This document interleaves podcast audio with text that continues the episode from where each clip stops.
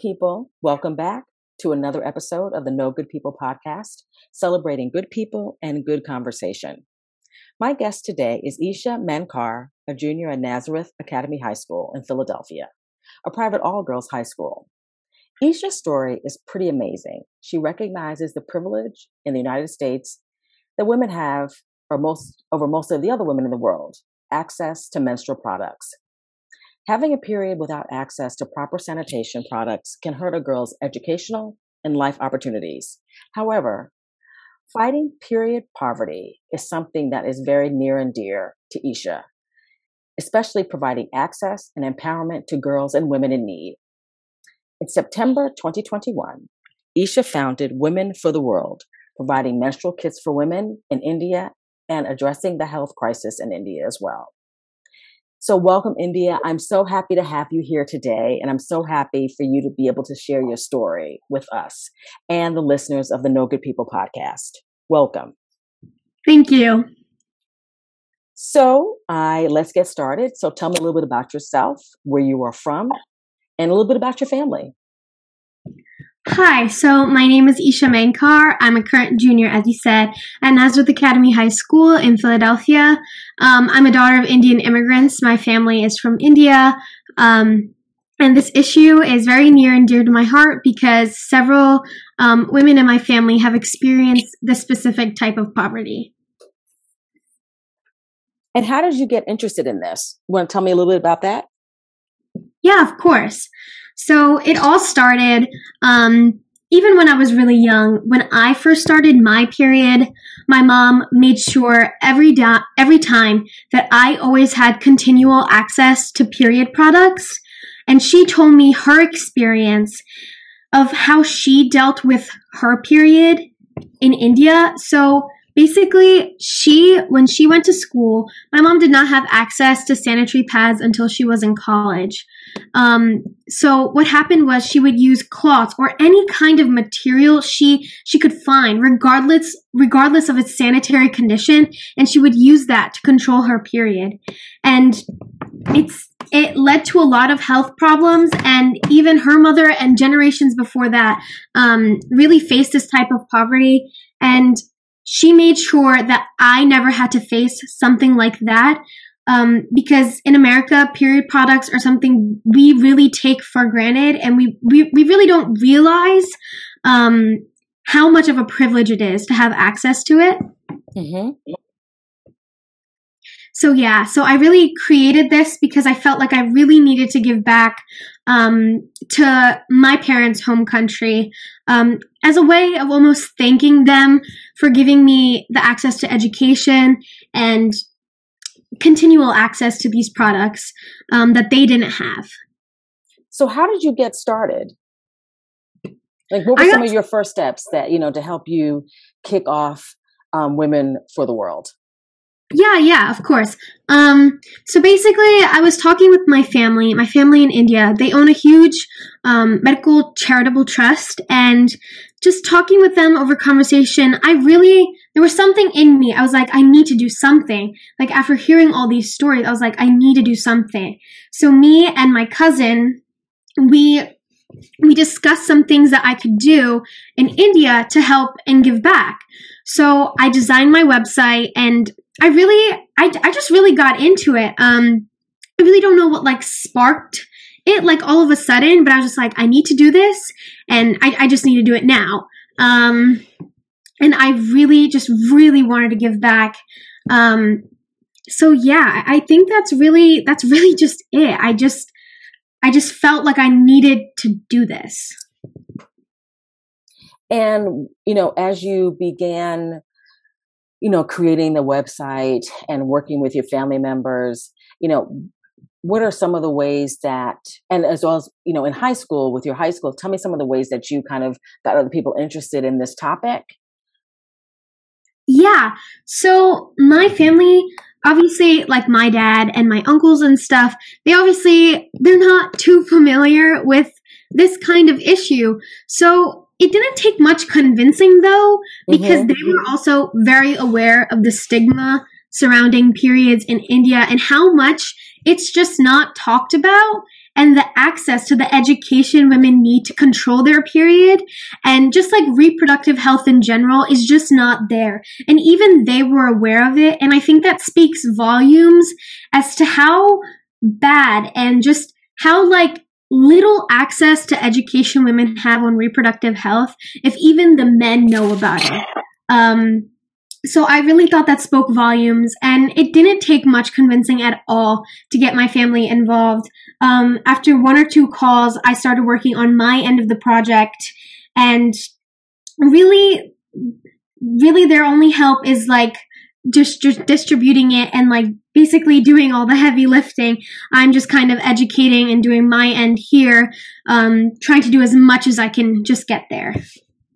And so, what are some of the obstacles that young women face in India um, if they don't have access to these products? Can you talk a little bit more about that?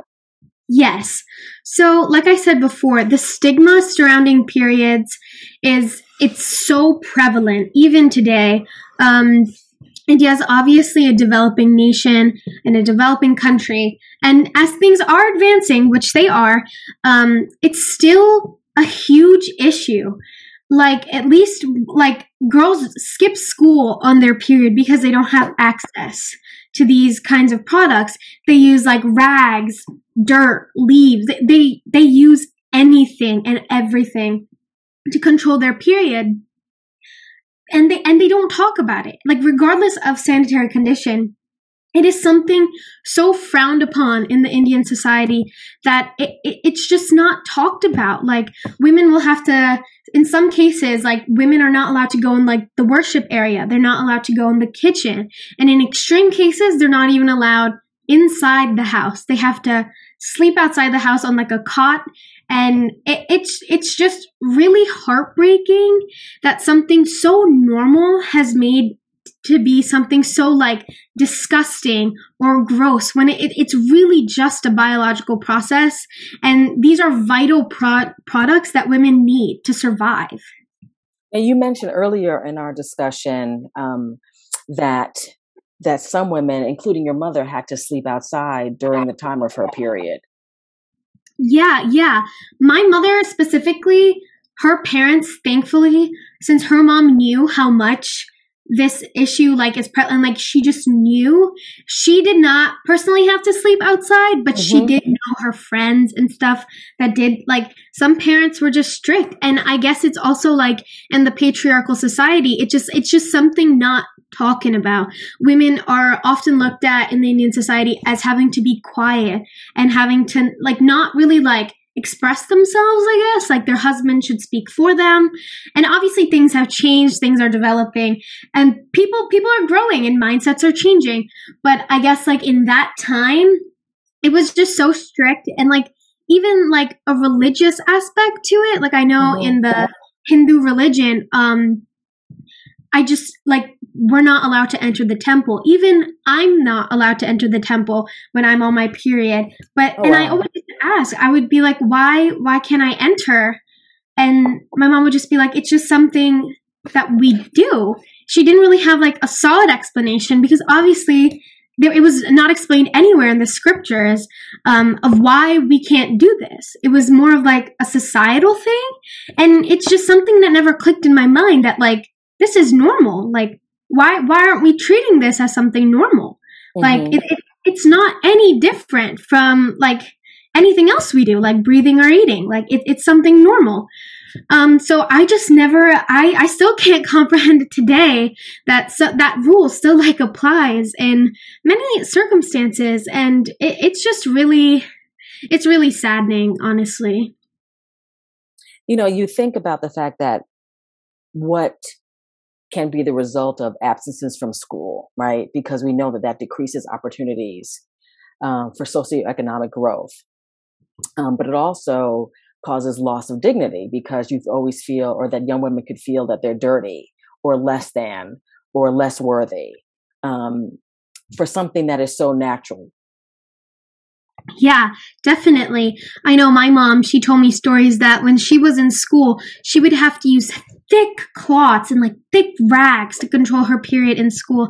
And she would skip school on her period because there were just some days she was so uncomfortable having to go to school on her period because mm-hmm. she she would bleed like it's just cloth. You you can bleed through that. Um and she she would get so embarrassed and like even the girls like even like the her classmates and everything people would make fun of that. Like you can visibly see like like when you're wearing a skirt and stuff that you're on your period. And it's just something that is so like it's so embarrassing for an individual which which it shouldn't be the case. And another reason to this problem is the the like insufficient access to proper sanitation and uh, like water sanitation and like not enough toilets like mm. sanitary toilets and that's also one of the reasons that girls can't go to school on their period. Like they just cannot because obviously when you're on your period, you need to change your pad one or two, like a couple times throughout the day, especially in school. They didn't even have proper toilets to dispose of that. So how, how can we expect them to go to school? And it, it's just everything contributes so much to this health crisis that I think girls in the United States, we don't think about that because we, we just don't have to think about that. Um, so it's an issue much bigger than I think like anything I've ever seen. Like I never have seen this much of like a poverty that's like not talked about at like mm-hmm. at all. Like it's I've never seen it being discussed. Like unless I I have to physically research this, people don't just know about it, which I found very shocking. Yeah, I find that shocking as well too, but I think it's because of so much that we here in the United States take for granted, and also because um, I think sometimes the industry is something that is always hush hush, right? That that's you know that there's no dignity in having your period, when in fact there's nothing to be ashamed of because it is a um, it is part of life for women if you're yeah. able, right? I mean, if you're able, it's part of it's part of who you are. It's part of who it's part of our makeup. Hmm. Yeah. It. Yeah. Definitely. Like it. It's just a biological process and something that really never clicked in my mind. Um. Mm-hmm. Why are we stigmatizing this? Why is this something to be ashamed of? Um. And it like even in the United States, it's very prevalent um, to homeless women, women in economic disadvantages. Um, but we just don't talk about it. Like even girls in the United States, like they they skip school too on their periods. It yes. just we never hear about it, and it, it's just crazy to me that even like and and it, it just really all stems back to like i guess that systematic like gender based like taxes on period products and mm-hmm. how mm-hmm. much they cost is just insane. Like, period products are so expensive when it's literally something that should be free. And I know New Zealand has like free period products, and I just don't understand why, like, how how they can achieve it, but no one else can. And I really think we should like every country should like strive to like make period products free because it's it's like vital to women's health. Now you talk about, you know, how we can become more like New Zealand and how we should work towards making period products free um, to all women. Have you considered talking to your representative, your senator, anything of that nature? Have you taken steps to do that? I personally haven't but I have created like a solution, like, well, not a solution, but like a semi permanent solution um, to this kind of poverty with materials you can use in your own home. So, because as of right now, I feel like period products are just like it's it's such a big issue to tackle mm-hmm. and we can do it I, I really believe we can but I have created like a reusable pad that I feel like also environmentally we can save because pads take a lot of years to decompose into the environment. Yes, they do. Um, it it, it is insane um, how much they contribute to also our environmental crisis. So I created um, a reusable pad um, that's made of 100% cotton, and inside it's like a pad casing. You just need cotton, a sewing kit, and some scissors. That's really all you need. Um, and you can make your own pad at home, and there's like you just need towels, cotton, and sewing kit. Um, and you put the towel in the casing and you you switch it three to four hours. Um, and you're good to go. And I've personally tried them because I'm obviously not gonna promote something I haven't tried. That would be hypocritical. Um, I've tried it, and personally, my pads, I have not leaked through them, and I use them on my heaviest days. Okay. So I think that it's very significant to me, and I think I also personally, I find them more comfortable than your normal pads. Mm-hmm. Um, so yeah, I really think that I think that we can use these and also help save our environment at the same time while also addressing a huge poverty issue. Yeah, I love that idea, saving the environment while addressing a poverty issue and helping women and girls um, feel better and more, um, you know, more positive about themselves. Um, so you said you created this kit, and so tell me, is it a, indeed a kit? And if so, tell me what can, what is contained in each kit. Yes, so I have created a kit.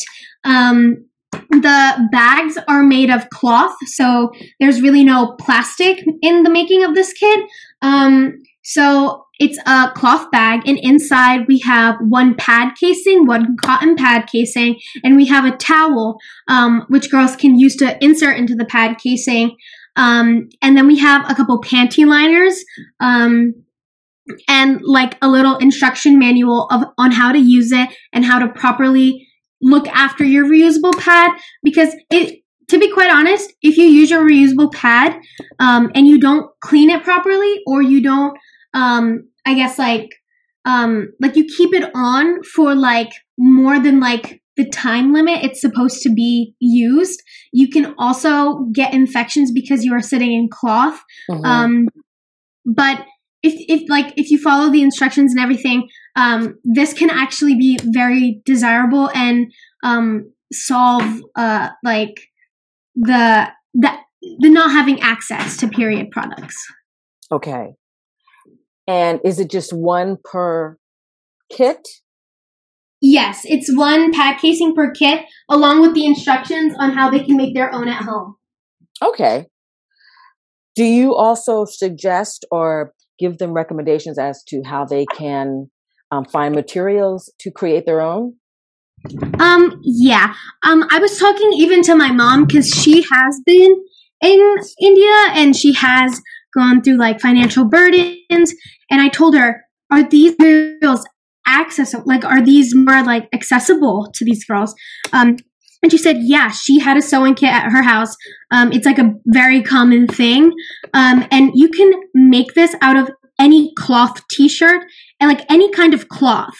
Um, but like any kind of cotton cloth. Um, yeah, so it's very accessible.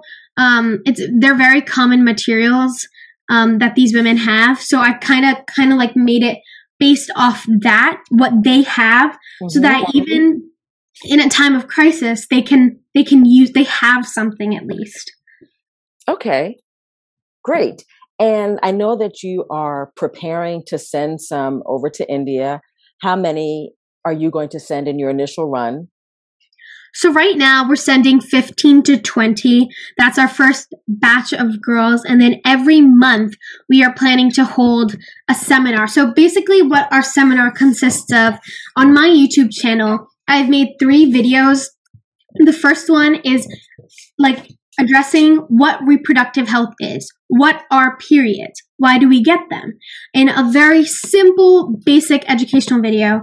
And the second one is more on how our period happens, um, what organs, like what are ovaries, stuff like that, more reproductive health. And in my third video, um, also in my second video, I've addressed how to like put on a pad and how to dispose of a pad because I feel like that is also something they don't even know.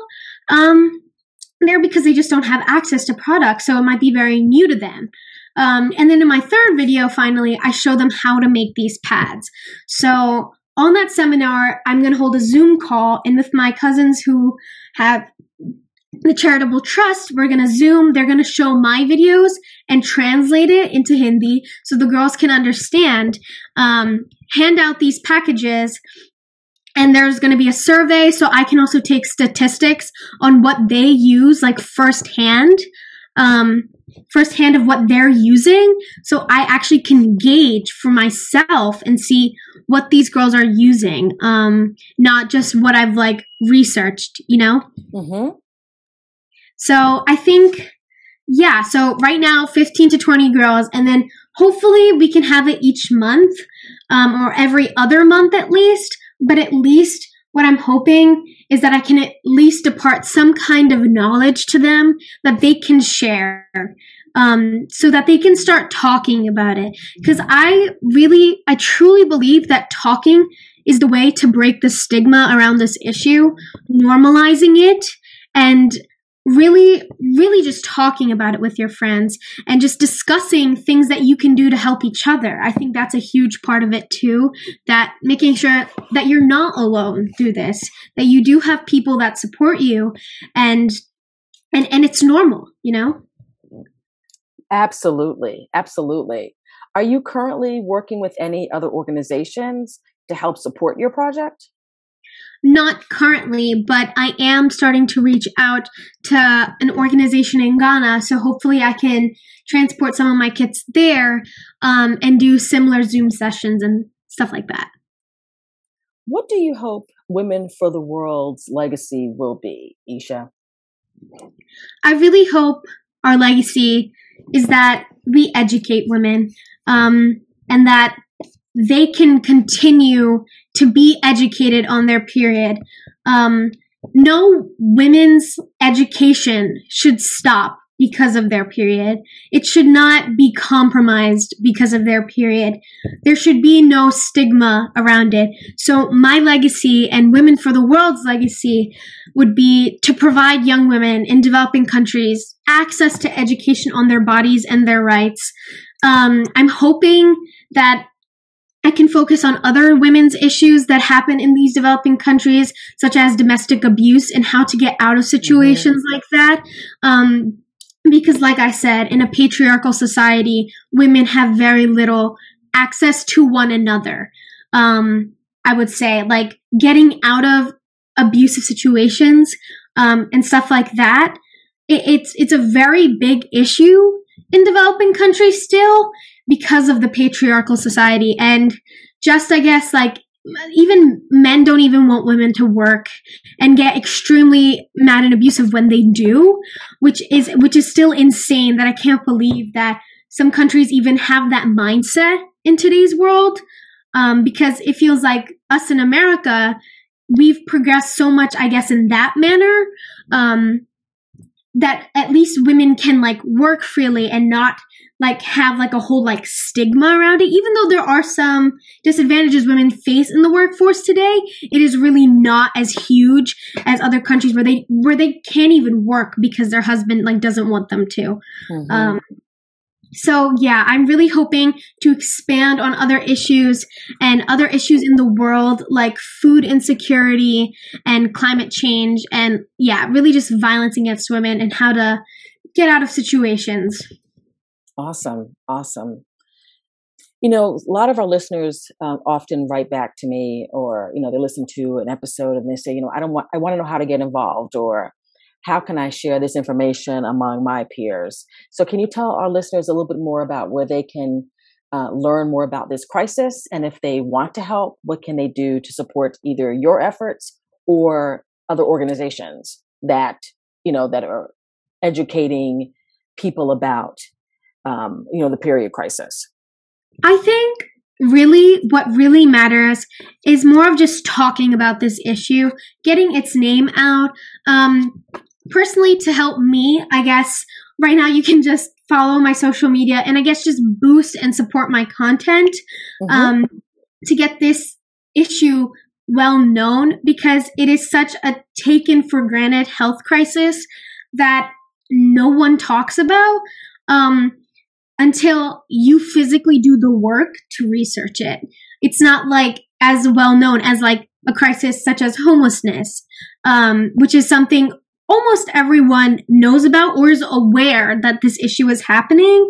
Period poverty is something no one talks about. Um, so I guess just really just talking about the issue. And if they want, they can even follow my tutorial on how to make their own reusable pad mm. because that can contribute um, to how many pads that it takes to decompose. And the more we start to reduce that number, the more we can aid in the climate change crisis as well. So it, it's really just everything together. So I guess really just talking about it, talking is all it takes to end a stigma. So where can folks follow and subscribe to Women for the World? Okay, yeah, sure. So my content is on YouTube. Um, it's just Women for the World um, at Women for the World, and then Instagram is also at women dot for the world.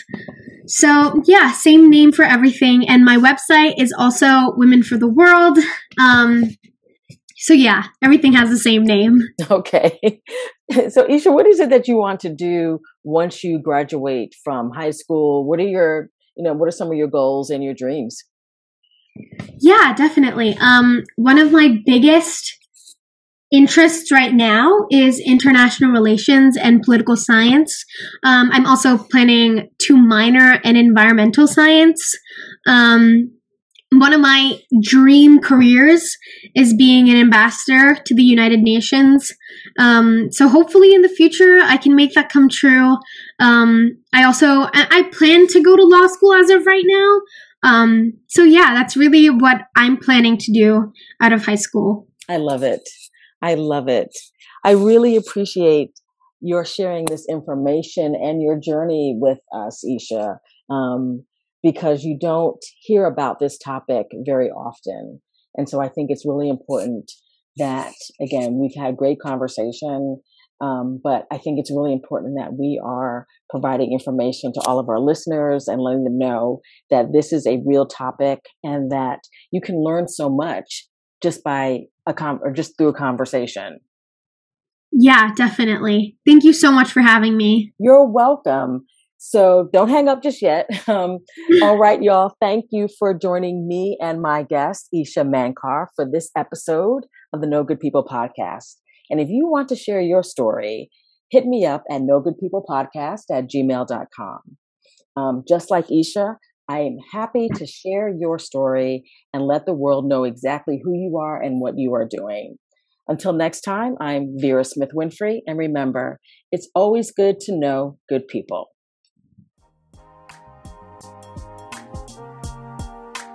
The No Good People podcast is co produced by Kennedy Gale Productions and So Very Vera Productions. Music produced by Trevor Pitts of Pitts Campaign Music. The No Good People podcast can be streamed through Apple Podcasts, Spotify, and other selected streaming services.